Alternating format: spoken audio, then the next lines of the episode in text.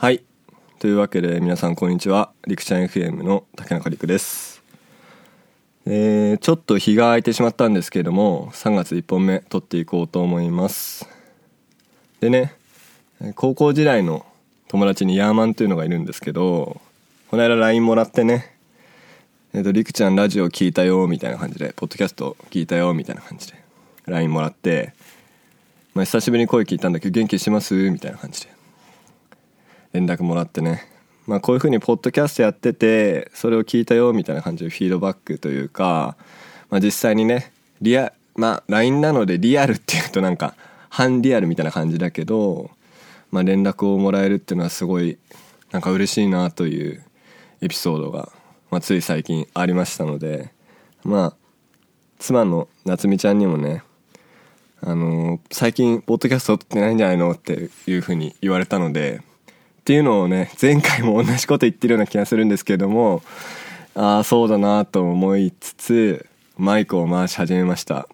でね今日はねとっておきのこれはいつか絶対必ず話そうと思っていたテーマ波理論というものについて話していきたいと思います。ちょっとね僕の中でも研究課題というかまだまだね発展していく理論だと思っているのでちょっと拙いところもあるかなと思うんですけれども現時点で思っていることをコンパクトにまとめていきたいと思います。はい。で波理論なんですがまとめ1行でまとめると万物全てのものは波であるっていう考え方です、まあ、なんだって話なんですけども、まあ、発展してねえっと、いろんなものは波だから波の性質を捉えることによって世の中をより深くあるいはシンプルに理解することにつながるのではないかっていう僕なりの哲学です。でこの哲学を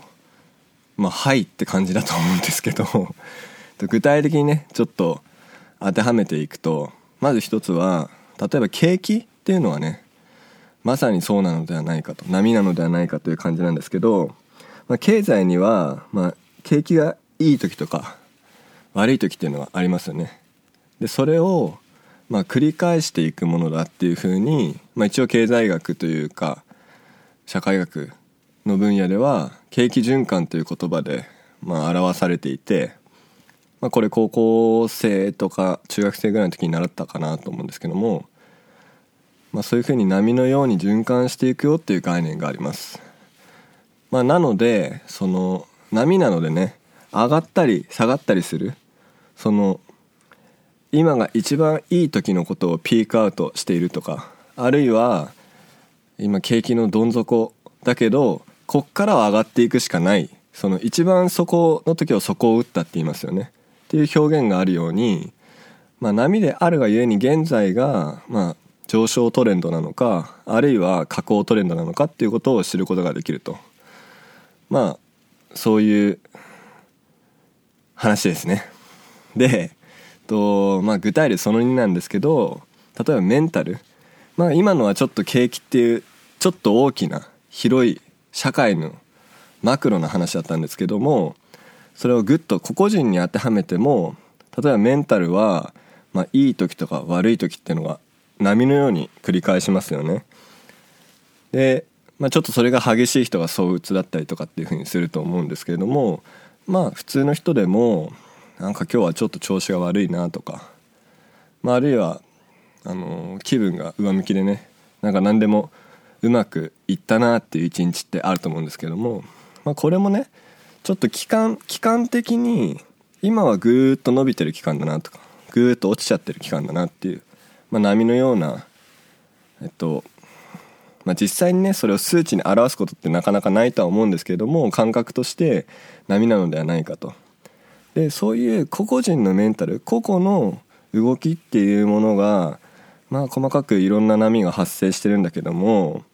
それが集まるとその景気あるいはそういう大きな社会現象という形でうねりになっていくと。でねまあ波の性質というのはちょっとあの例えばあの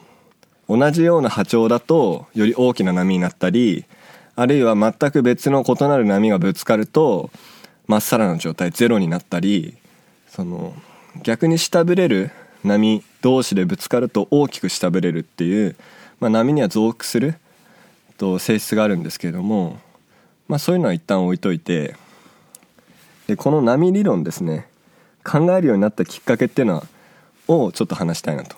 それはまあ高校数学の時なんですけども、まあ、2次関数をね皆さん微分して傾きを求めるみたいなことをやっていたんじゃないかなっていうふうに思うんですけど、まあ、ちょっと数学何の話かちょっとよくわかんねえなっていう人はあの2次関数とか微分積分っていうのをちょっとさらっとおさらいしてもらえればと思うんですけども、まあ、2次関数っていうのはねこの曲線のことですね。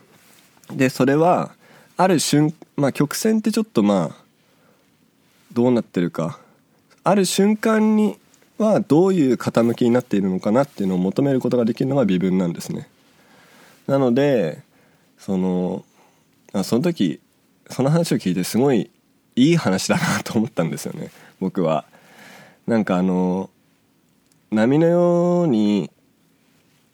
うねっているというか常に自分自身もそうだし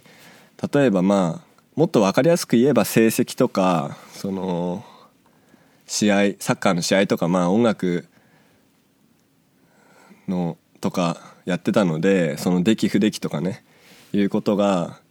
まあ、常に揺らい揺らいでしまうなと 一定のコンディションってあのなかなか発揮できないなっていうことにとずっと疑問だったんですね 僕は。なんで常に同じパフォーマンスを出せないんだろうっていう。ただまああのそういうものだしで逆に言うとその常に上昇しているトレンドなのか下降しているトレンドなのかっていうのがあるとものの状態には。ではないかというふうに僕はその2次関数の授業を聞いた時にものすごい拡大解釈をして思ったんですね。であこれはなんか全て波なのではないかと世の中波で理解できるんじゃないかっていうふうに思ったのは二次関数の数学の授業を聞いてる時でした。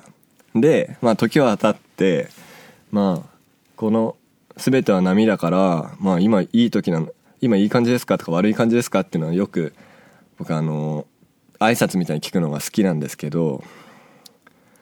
まあちょっとこの理論今この話で終わったらすごい雑な理論で終わっちゃうかなと思うんですけど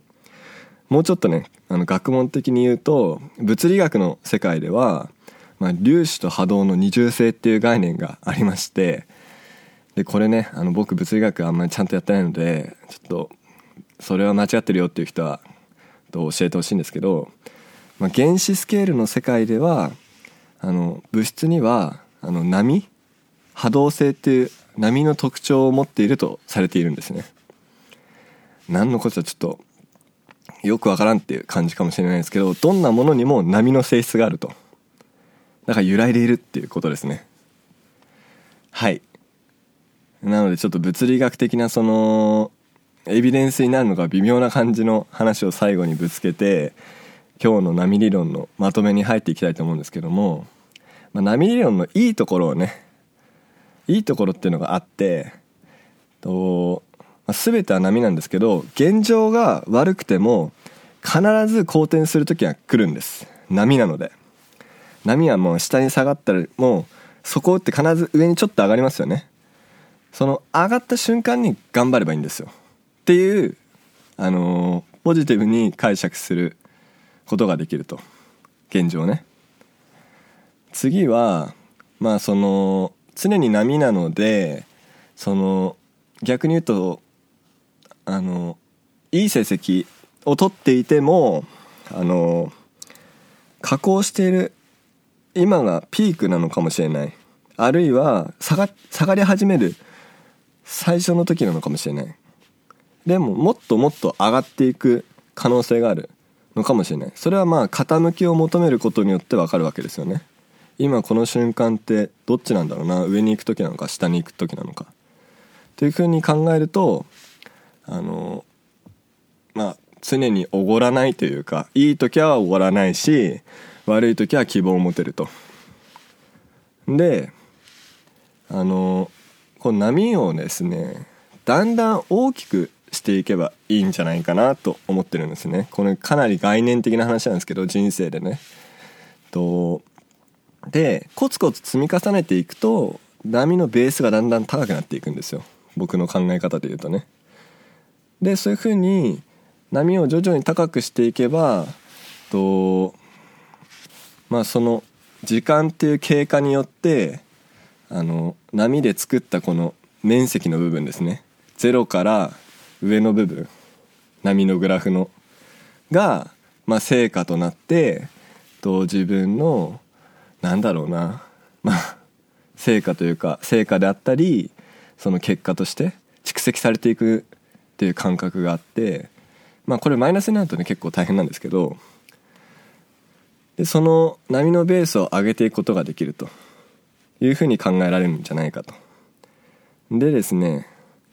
最後に、まあ、波と一緒でそのあんまり良くない全く合わない波長の合わない波が来るとあのせっかく良かった状態でも無に帰してしまう。逆にあるいはそのいい人同士で集まればぐっとあの効果を上げることができるしなんかその良くない空気の人たち同士で集まるとどんどん悪いことになっていくみたいな。っていうまあそりゃそうだろって話なんだけどそれを波で表現するとまあ分かりやすいかなと。